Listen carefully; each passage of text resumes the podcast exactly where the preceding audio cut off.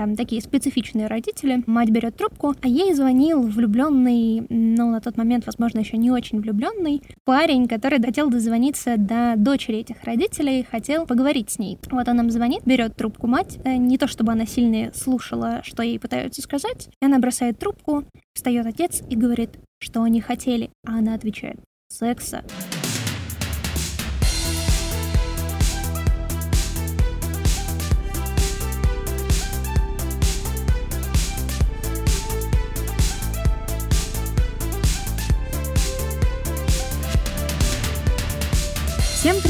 Это подкаст «Как у Замекиса», где мы будем рассказывать вам о знаковом, о самом знаковом, не самом знаковом и вообще не знаковом кино 80-х. Меня зовут Алина Затонская. Ребят, всем привет, меня зовут Даниэл, фамилию я все еще пока не хочу озвучивать, потом попозже. Скажи, когда ты раскроешь эту тайну? Честно, я пока сам не знаю, когда я научусь выговаривать свою фамилию настолько четко, чтобы типа человек сразу мог это написать все по буквам. Ну, возможно, к сезону второму подкаста мы раскроем эту тайну. Но если доживем, то в целом почему бы и нет. Посмотрим. Так, раскрывать тему сегодняшнюю я очень хочу, у меня прям распирает. Ладно, ладно.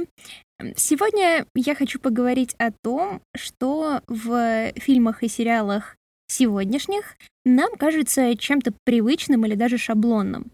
Но своим происхождением это обязано именно 80-м. И это кино о детях и подростках. У, о детях и подростках? А какой промежуток 80-х, вот он самый яркий вот э, в этом жанре? Мне кажется, это 85-й, 86-й год. Просто потому, что именно в 86-м появляется Феррис Бьюлер берет выходной, или клуб «Завтрак» Джона Хьюза также появляется в 85-м. Но это такие наиболее яркие, на мой взгляд, примеры подросткового кино того времени, и я бы назвала два этих года как самых ярких. Мне интересно, а мне грозит расстрел, если я ни, ни один из этих фильмов не смотрел? Или мне дадут возможность реабилитироваться и к следующему выпуску все это уже глянуть? Я думаю, тебе придется много глянуть, но если ты просмотришь все, что я сегодня буду перечислять, то считай, ты реабилитирован. Блин, ну я на самом деле постараюсь, потому что мне как неловко все это дело обсуждать, не вклиниваясь прям в самую суть. Вот мы сейчас все возьмем с меня слово реабилитироваться и посмотреть все то, что мы сегодня обсудим. Угу. А в следующем выпуске я обязательно с меня все спросишь. Давай. Погнали. В общем, сейчас я перескажу всю суть выпуска в двух словах, после чего можно выключать запись. Ага. И это все Джон Хьюз. Джон Хьюз, Джон Хьюз, всем спасибо. Все, можно нажимать э, паузу, да, выключать. Да, мы можем заканчивать этот выпуск. В принципе, мы все проспойлерили и все рассказали. Блин, обалдеть, а я хотел чуть-чуть детальнее. А что мне смотреть получается? Все, что снимал Джон Хьюз. Ладно, если серьезно, Ладно. давай разберемся, где начинается подростковое кино и что такого сделал, собственно, Джон Хьюз. Сейчас фильмы и сериалы, в которых раскрывается психология подростка, где на передний план выходят его чувства, такие фильмы кажутся нам чем-то обыденным.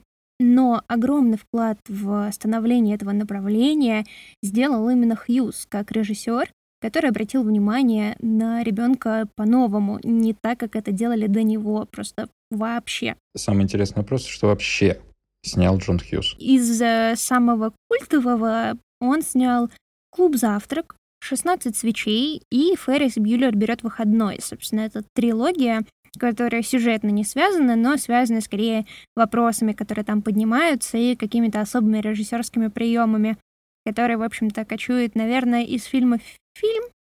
Вообще, э, Джона Хьюза ты можешь знать как сценариста фильма «Один дома». Вот этот мальчик, который остается один дома, про которого все в последний момент забывают, это такой своего рода лейтмотив всего, что делал Хьюз, потому что э, только у Хьюза всегда появляется вот эта история про брошенного, покинутого ребенка, мир которого на самом деле во многом глубже, чем мир родителя, мир взрослого человека. И взрослый часто является злодеем, в то время как ребенок настоящий герой, Например, появляются какие-нибудь бандиты, как мы помним в «Один дома», или злой директор школы, как было в «Клубе завтрак», «16 свечей», но к этому мы еще вернемся. И, в принципе, о его режиссерском почерке мы поговорим чуть позже. Он брал на себя, получается, ответственность, взял на себя ответственность вот выразить вот этот э, голос всех обиженных, расстроенных детей, которых не понимают взрослые. И все это, так сказать, олицетворил в своих картинах. Да, во многом он отразил то, что беспокоило поколение. И это с одной стороны. С другой стороны, он это поколение показал, обнажил все его проблемы и дал людям возможность рассуждать о них не только в поле не знаю, повседневной жизни, психологии, но и в поле кино. Очень интересно разобраться было бы, что побудило Джона Хьюза в итоге э, всю эту проблематику поднять на уровень кинематографа, рассказать это, получается, непосредственно в первую очередь взрослым о проблемах детей, что они не такие посредственные, не такие поверхностные, что ребенку тоже может плохо житься, что у него тоже есть свои какие-то проблемы. Ты знаешь вот историю, что его побудило к этому? Я пыталась какое-то время искать э, в этом корень психологический, найти какую-то ту самую детскую травму, и понять, что же заставило его эту проблему обнажить. Но, честно, никакой такой травмы где-либо описанной, никаких свидетельств того, что у него были там злые и жестокие родители, или с ним грубо обращались, у него было тяжелое детство. Ничего такого на просторах русскоязычного интернета нет точно.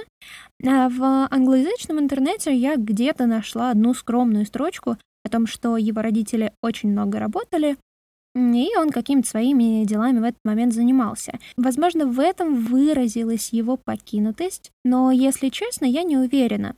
Эта история, как мне кажется, начинается в тот момент, когда в 70-х, а именно в 73 году, Лукас снимает фильм «Американские граффити». Тот самый Лукас, который снимает «Звездные войны» в 70-х и переворачивает с ног на голову кинематограф и рынок научной фантастики. Из интересных фактов и там, и там играет Харрисон Форд, поэтому если вы очень любите Харрисона Форда, как и я, вы можете посмотреть этот фильм хотя бы ради этого. По сути, с этого фильма начинается отчет новой истории подросткового кино. А как еще раз фильм назывался? И, и мне прям даже захотелось его записать. Американские граффити. Это такая тоска по ушедшему образу Америки 60-х перед э, убийством Кеннеди и во время войны во Вьетнаме. Слоганом этого фильма, если мне не изменяет память, звучит какая-то фраза в духе «А что ты делаешь накануне 62 -го года?» или что-то что такое там было. Сюжетно это последний вечер летних каникул в августе 62 -го года, про то, как выпускники средней школы проводят этот вечер. Чисто на уровне ощущений это такой глоток свежего воздуха, на мой взгляд, в плане кино. Такая свежая картина, которая отличается от кинематографа. И есть в ней какой-то дух свободы во многом из-за того, что он говорит о подростках и говорит в том числе на языке подростков, возможно, разве что с меньшим психологизмом. И в любом случае, вот эта последняя ночь перед условно взрослой жизнью — это сильно далеко от каких-нибудь современных фильмов про трэш-вечеринки школьников с наркотиками и прочим, но, тем не менее, эта картина сложная. В общем-то, и трэш-вечеринки школьников могут раскрывать какую-то психологическую проблему про, не знаю, поиск подростками себя или какие-то истории про употребление наркотиков, про незащищенный секс и так далее и тому подобное, и это может быть какой-то сложной проблематикой фильма. Но в большинстве таких фильмов, мне кажется, в частности современных, проблематика не то чтобы прослеживается, это скорее способ рассказать историю. Посредственно. Все это очень посредственно выглядит. Да. Вообще фильм э, позиционируется как комедия. Эта комедия очень сложная. В эпилоге рассказывается, что происходит с героями фильма через 2-3 э, года. И это так немножечко такую легкую пощечину тебе дает. И в любом случае стоит это посмотреть, потому что картина, с одной стороны, нетипичная, с другой стороны, знаковая. Но не стоит ждать ней какого-то экшена, потому что она совсем не про динамику, про смену событий за событиями и так далее, она скорее очень нарративная, это повествовательная такая штука про какую-то историю, которую ты в спокойном режиме смотришь. Ну, понятное дело, мы здесь как бы и не трансформеров обсуждаем, чтобы у нас тут была динамика. В целом ожидаемо. Короче, ты вот этот фильм рекомендуешь, правильно? Да, я не уверена, что с него стоит начинать. Ну, как? Наверное, если пытаться понять хронологию и того, как все это развивалось, то, конечно, стоит начать с этого фильма. Но, на мой взгляд, куда легче начинать с того, что тебе больше знакомо, с того, что тебе проще понять, и потом от этого условно простого двигаться к сложному, потому что так легче понимать какие-то штуки, а потом в идеале просматривать то, с чего ты начинал, и замечать там те культурные или режиссерские отсылки, которых ты не замечал раньше. Я понял, понял. То есть он прям совсем нетипичный, да, для современного зрителя? Да, это точно. И да, кстати, в описании этого подкаста мы обязательно укажем все фильмы, которые мы здесь упоминаем. По сути, Лукас э, фильмом «Американские граффити» как бы романтизировал уходящую эпоху через молодежь, ее местами бунтарский, местами сентиментальный, ищущий чего-то дух. И потом многие молодежные комедии пытались этот успех повторить. Например, «Лихие времена» в школе Ричмонд Хай и фильм «Под кайфом и в смятении». И тот, и тот считается комедией, хотя и тот, и тот поднимает какие-то сложные проблемы. Например, в лихие времена в школе Ричмонд Хай девушка делает аборт. И, в общем-то, смешного здесь мало. Это большая социальная проблема, и даже сегодня. Ощущение складывается, как будто Лукас просто был первопроходцем. Прям что вот он с фантастикой, получается, первый прорубил вот это окошко, что все люди, ну, многие режиссеры взялись именно за Sky-Fi, все дела. Получается, теперь еще и подростковое кино. Он тут тоже первый, что ли, оказался, или как? В некот... И да, и нет. С одной стороны, именно с него вся эта линейка а, подростковых фильмов, а, сложных подростковых, то же время комедийных фильмов начинается.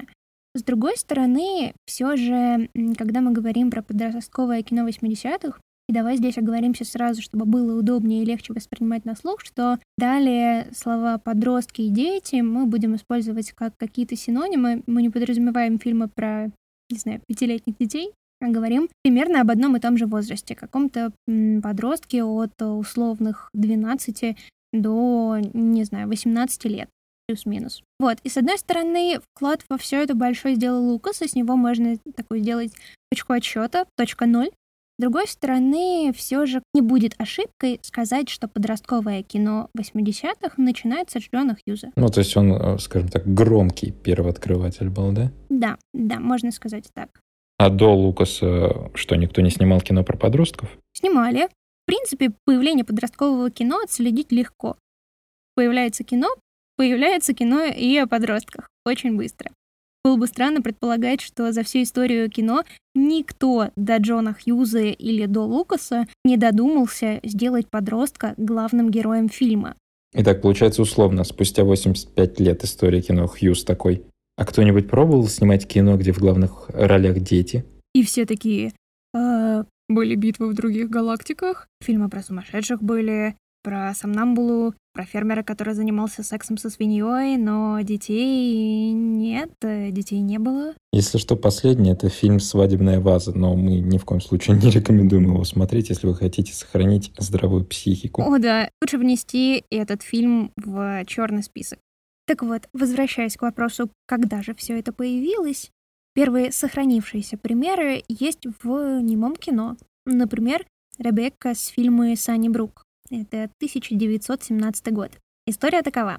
У Ханны Рэндалл семеро детей. Чтобы облегчить эту ношу, ее сестры, старые девы Миранда и Эмма, забирают ее дочь Ребекку, и там она встречает красавчика Адама и обещает выйти замуж за него, как только она станет совершеннолетней.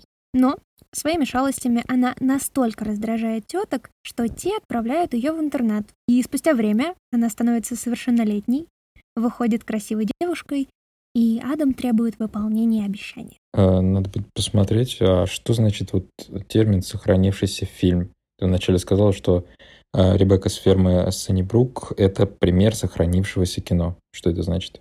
Дело в том, что многие фильмы на заре кинематографа утеряны по разным причинам.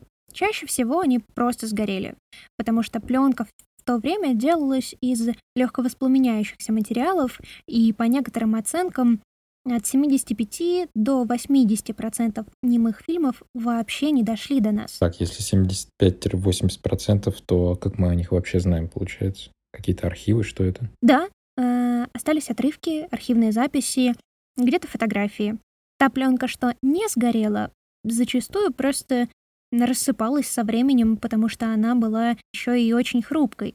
И что примечательно, зачастую пленку уничтожали умышленно.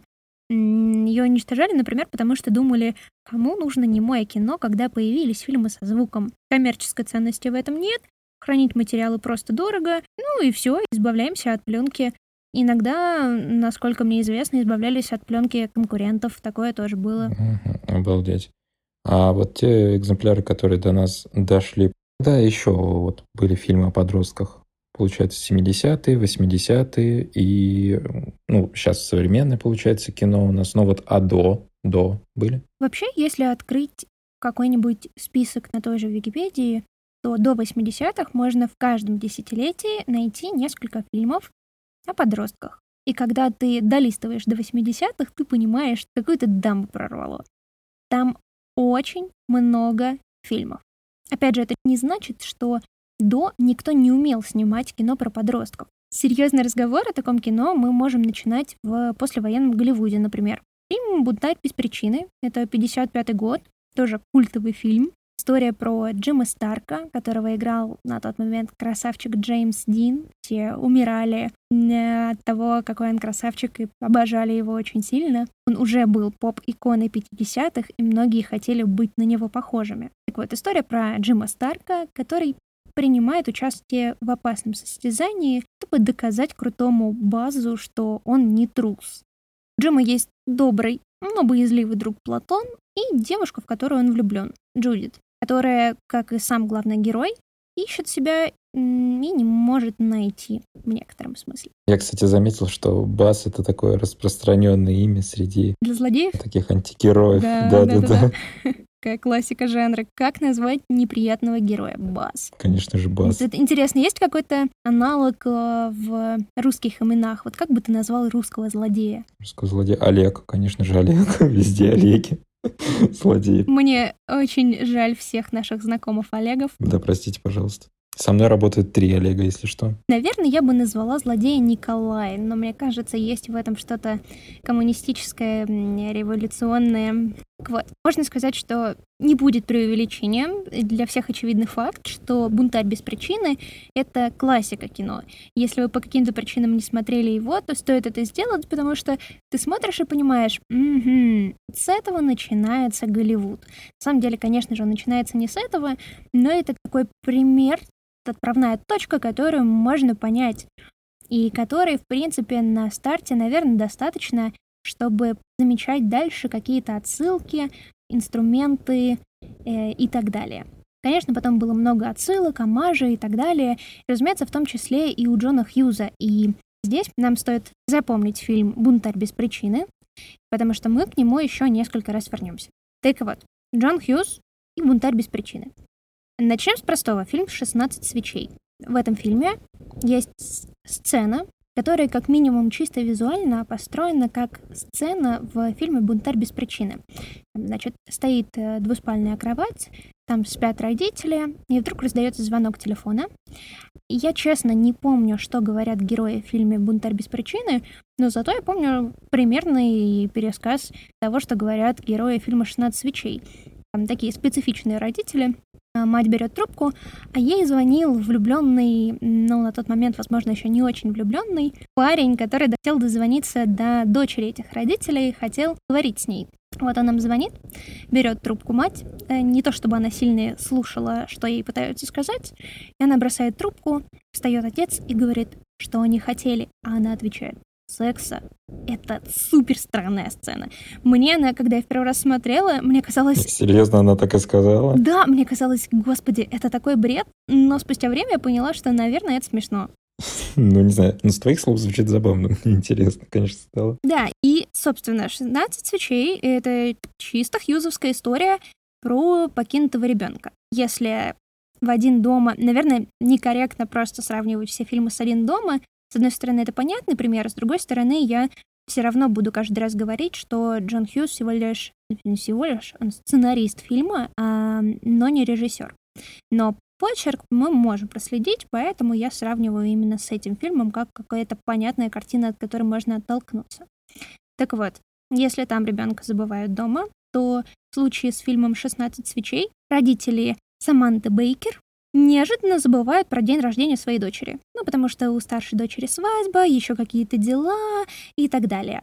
Что-то напоминает, правда? Да, например, как родители забывают ребенка дома и улетают с семьей отмечать Рождество в другой город. Именно так. Это, в общем-то, повторяющийся мотив у него. Родители не обращают должного внимания на детей, дети оставлены а и предоставлены сами себе.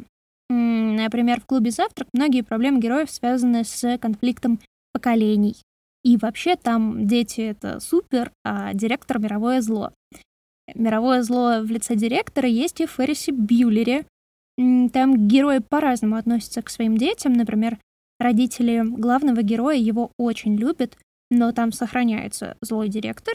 И, э, например, у одного из героев все еще очень холодные, отвлеченные родители, которые готовы убить ребенка, если он оставит царапинку на машине. Все эти фильмы «16 свечей», «Клуб завтрак», «Феррис Бьюлер берет выходной» связаны трилогией. Неудивительно, что в них легко найти что-то общее, но эта трилогия не сюжетная, то есть из фильма в фильм они сохраняются, например, персонажи или там нет какой-то общей вселенной, условно говоря, как это бывает. Но Связь этих фильмов заключается как раз в вот этом конфликте поколений и в том, что дети пытаются заявить о себе, сказать, что у них тоже есть голос и право на этот голос. Как бы невольно связь присутствует, то есть люди прекрасно понимают, что это вот одна и та же проблематика, просто вот как бы немного в разных обертках, вот так три раза, правильно?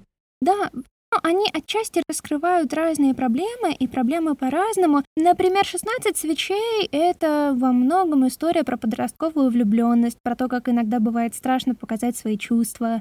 Да, и, и кстати, «16 свечей» эм, одним из саундтреков к этому фильму является песня «Turning Japanese», и, значит, американцы долго верили, что эта песня, там, повторяющийся рефрен...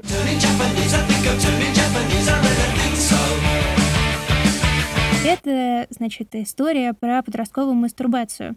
Но это ошибка, ничего такого не было. И это история скорее про страх быть отвергнутым подростковой любви, про подростковые чувства и так далее. И что, в общем-то, в обоих случаях, в принципе, хорошо ложится на 16 свечей, потому что этот фильм то ли о той самой робкой подростковой любви, то ли о половом созревании.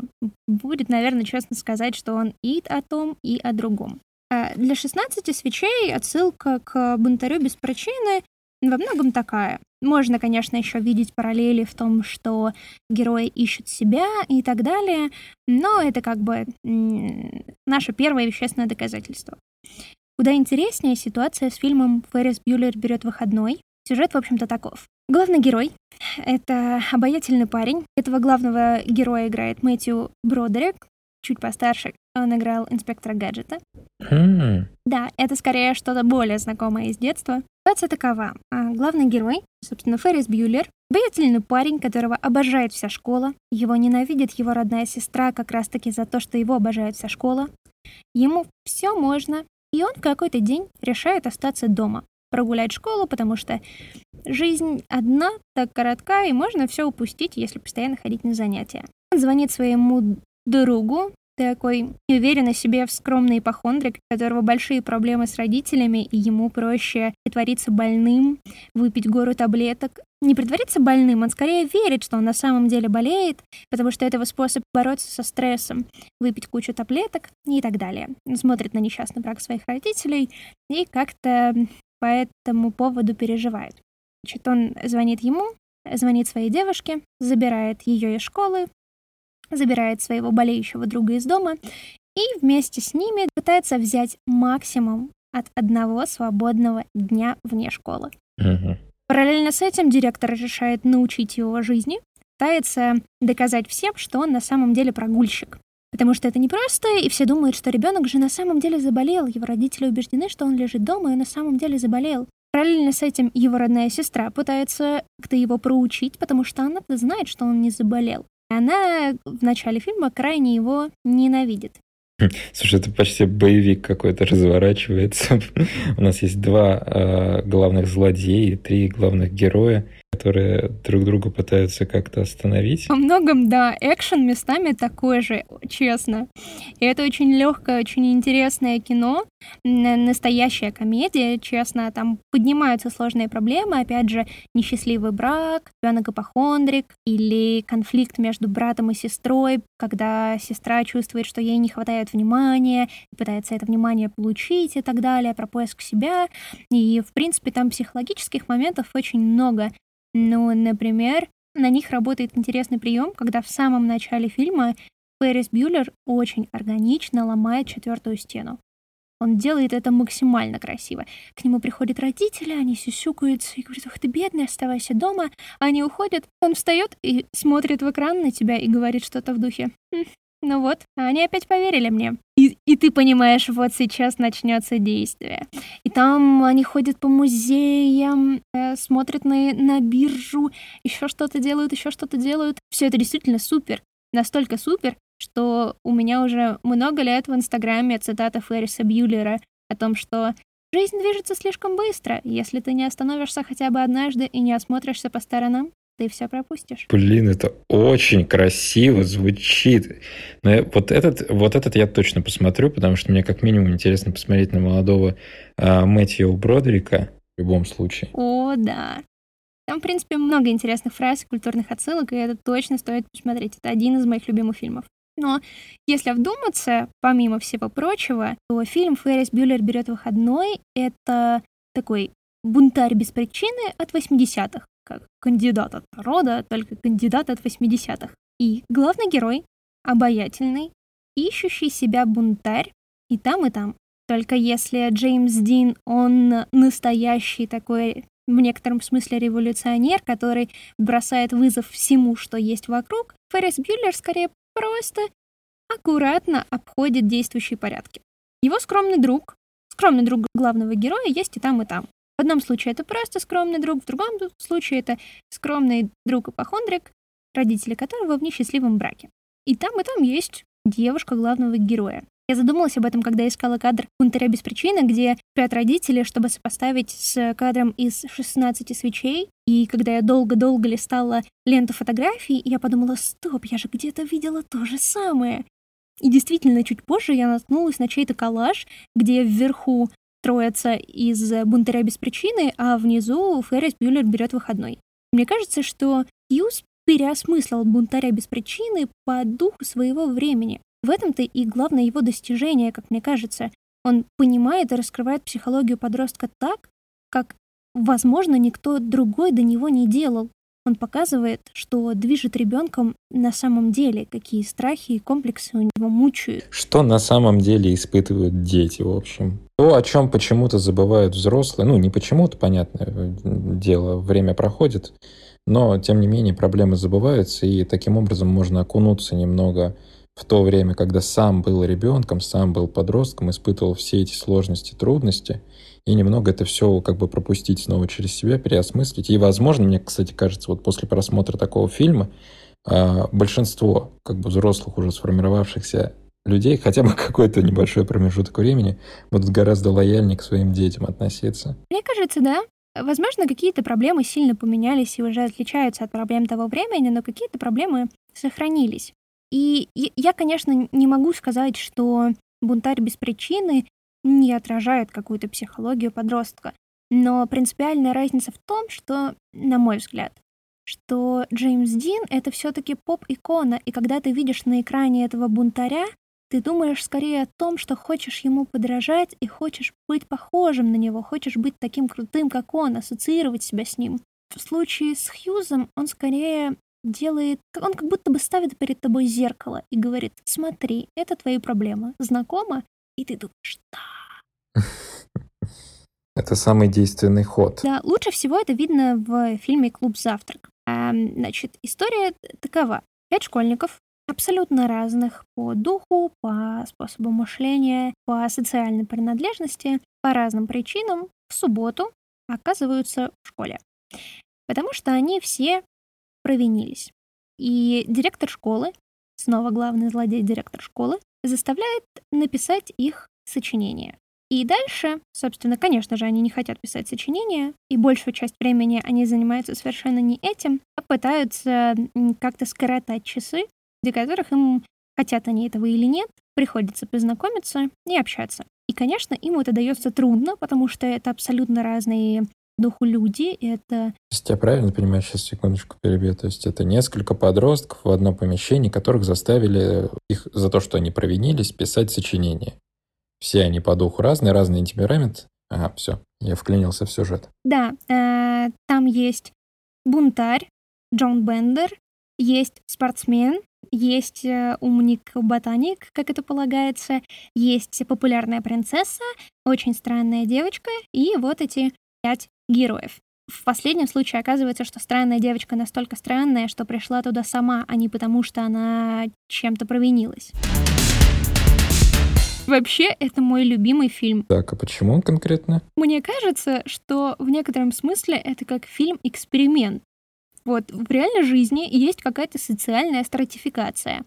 Не знаю, есть Инстаграм-бьюти-блогеры, а есть клуб любителей поиграть в что, где, когда. И кажется, что эти две группы никогда не пересекутся, они живут в разных мирах. Но ты берешь и искусственно разрушаешь эту социальную стратификацию и сажаешь их в одну комнату и смотришь, что произойдет. Я, наверное, не хотела бы наблюдать за таким экспериментом, но можно взять другие социальные группы для наглядности и посмотреть, что, что же там произойдет. Мне кажется, в фильмах позднее это стало довольно популярным приемом, потому что, ну, наверное, многие видели всякие картины, особенно триллеры какие-нибудь, где главных героев всех абсолютно разных по темпераменту сажают в одну комнату и заставляют выживать. Мне кажется, это психологические триллеры действительно зачастую такие, которые давят на психику кстати, вот э, вопрос, который мучил меня с самого начала, когда ты сказала про клуб «Завтрак». Почему он так называется, если там про завтрак и про клуб, по-моему, вообще ни слова в сюжете не говорится? Значит, легенда гласит, что название появилось после того, как Хьюз случайно услышал это от сына своего друга. В какой-то школе в Иллинойсе клубом «Завтрак» сами ученики называли принятую в американской системе образования процедуру наказания тех школьников, которые чем-то проштрафились. Их оставляли на целый выходной день в помещении, чтобы они осознали свою вину. И так появилось название фильма. Ага. Ну, мне все равно непонятно, очень интересно, почему именно клуб «Завтрак». Тут уж подробности мы не знаем. Возможно, психологическая защита, перевести это в шутку или в, какую-то, в какую-то игру, и легче это пережить, легче с этим справиться. И вот с одной стороны, Хьюз как бы показывает проблему подростков, с другой стороны, он с помощью проблем подростков отражает проблемы того времени. Например, родители Клэр, это девочка-принцесса популярная, ее родители испытывают сложности в браке. И для 80-х проблема трещащего по швам брака очень популярна. Количество разводов в начале и середине 80-х огромное, оно очень сильно выросло. И одной из причин, по которой спадались семьи, была возможность получения доходов обоими родителями. Это типичная ситуация для экономики. Другой герой Брайан, который умник, э, ботаник, пытался, надеюсь, что я никого не обижу этими спойлерами, э, он пытался свести счеты с жизнью. И это способ поговорить о проблеме увеличивавшегося количества самоубийств среди подростков по сравнению с теми же 50-ми годами. По сути, чему я начала с американского граффити, этот фильм э, рассказывает нам о событиях 60-х. И дростки 80-х, они в некотором смысле стали тенью такого яркого поколения молодежи, которое было в 60-х. То поколение, о котором снимает фильм «Лукас» потому что оно сменило устои общества, столкнулось с многими конфликтами, столкнулось с войной во Вьетнаме, студенческие бунты, а подростки 80-х этих проблем не имели, и они в некотором смысле оказались потерянным поколением, которое не озабочено политикой и экономикой, потому что экономика 80-х, в принципе, довольно стабильная, Рейган очень сильно постарался для этого. И они чувствовали себя потерянными, в то время как казалось, что подростки 60-х — это ого-го, а подростки 80-х — совсем другое. И именно поэтому Лукас показывает ностальгию по 60-м, верно? Да, по сути, он показывает те чувства, которые знакомы поколению. Наверное, в некотором смысле можно сказать, на мой субъективный взгляд, что подростки сейчас чувствуют себя все тем же потерянным поколением. И возвращаясь к «Бунтарю без причины», теперь мы понимаем, что вся трилогия фильмов Хьюза так или иначе связана с ним. Например, главный герой картины «Бунтарь без причины» Джим Старк очень похож на героя фильма «Клуб завтрак», Джона Бендера. Ну или правильнее будет сказать, что Джон Бендер похож на Джима Старка. И тот, и тот настоящий мятежник, и тот, и тот бросает вызов стеблишменту, с той лишь разницей, что Бендер соответствует духу 80-х и в том числе обнажает проблему неблагополучных семей. Его отец э, затушил окурок об его руку. Э, это мы узнаем в одной из сцен. И влияние фильма во всех отношениях было огромным. Кто-то даже делил американский кинематограф на до клуба «Завтрак» и после. Но что совершенно точно изменилось, подросток стал целевой аудиторией фильмов. А раньше он не был целевой аудиторией? Ну как, с 50-х годов, с появлением того же «Бунтаря без причины», внимание к молодежи и внимание молодежи к кино растет. Но так, чтобы создать полноценный продукт для подростка, чтобы он увидел там свое отражение, а не идеальный образ, к которому хочется стремиться, Такого, кажется, не было до Хьюза. Точнее, правильно будет сказать так. Я не исключаю попыток сделать такое кино и не исключаю вероятности того, что такое кино существует или существовало до. Просто в случае с Хьюзом это можно назвать первым успешным коммерческим и массовым кино такого плана. И влияние его настолько огромное, что оно остается до сих пор. Мы до сих пор можем видеть его во многих фильмах и мультфильмах. Некоторые такие отсылки к клубу завтрак, и особенно забавно эти отсылки считывать. Например, там есть сцена, где все герои танцуют, она периодически воспроизводится в разных произведениях. Ну, например, кстати, в сериале «Как я встретил вашу маму» все герои одеваются на маскарад в костюм Джона Бендера, того самого бунтаря из э, фильма «Клубы завтрак». Или сериал «Футурама» э, содержит несколько цитат из э, клуба «Завтрак». Не говоря о том, что там главного героя, одного из главных героев зовут Бендер. Да, да, и это тоже отсылка к тому самому Джону Бендера из фильма «Клуб Серьезно? Завтрак». Да, без шуток. Обалдеть. Ладно, пазл начинает складываться. То есть, получается, это такой первый блокбастер про подростков, я правильно понимаю? Да, в некотором смысле да, потому что люди поняли, что подростки могут быть целевой аудиторией, это огромная аудитория, и она заслуживает того, чтобы делать кино специально для нее. Внимание, заслуживает внимания. Да. Получается, с Хьюза все и началось. Да, получается, что Хьюз нажил проблемы поколения 80-х, показал боль, которая есть у подростков, ну и в конце концов просто снял чертовски хорошее кино, которое приятно смотреть, вне зависимости от того, хотите ли вы посмотреть что-то достаточно сложное или достаточно простое. Ну что, мы, получается, можем по традиции советовать фильмы, но давай, Алин, вот давай ты посоветуешь нам кино, а я, как я и сказал, пообещаю посмотреть вместе со слушателями. Ну ты чертовка. Да. Помимо той трилогии, о которой я весь выпуск говорю, я очень надеюсь, что вы ее посмотрите. Я бы посоветовала еще два фильма. Это фильм «Смертельное влечение». В оригинале он называется «Heathers». Не очень понимаю, почему в русском языке он называется «Смертельное влечение», но да ладно. Фильм, в котором Вайнона Райдер играет главную роль и в некотором смысле воюет со всем белым светом. Знаменитая сцена, где она взрывает школу, это из фильма «Смертельное влечение». А, вот оно откуда все пошло. Но стоит оговориться, что школу взорвала все-таки не совсем она, но это вы узнаете при просмотре фильма. Второй фильм, который я уже так или иначе упоминала, это «Лихие времена в школе Риджмонд Хай». Он, с одной стороны, как я уже говорила, довольно сложный, поднимает сложные проблемы, например, аборт, а с другой стороны, это очень простое кино, где появляются такой герой-придурок, за которым просто забавно смотреть. Что-то в духе невероятного приключения Билла и Теда. Штука, которая заслуживает просмотра. Кстати, я надеюсь, что все уже посмотрели э, приключения Билла и Теда. потому что фильм, правда, очень крутой. Несмотря на то, что я его посмотрел уже, получается, ну, короче, прошло время, и я его помню, мне он нравится. То есть у меня такая вот э, четкая система, что если я фильм не вспоминаю через неделю или через две, значит, что, ну, это было что-то посредственное, я не запомнил, мне не понравилось. У меня очень четкий фильтр на этот счет, поэтому мне фильм понравился, и надеюсь, что вам тоже. Здорово. Очень приятно советовать фильмы и узнавать, что они кому-то нравятся. Все фильмы, которые мы сегодня упоминали, мы оставим в описании выпуска. Ну что, до следующего выпуска. Пока!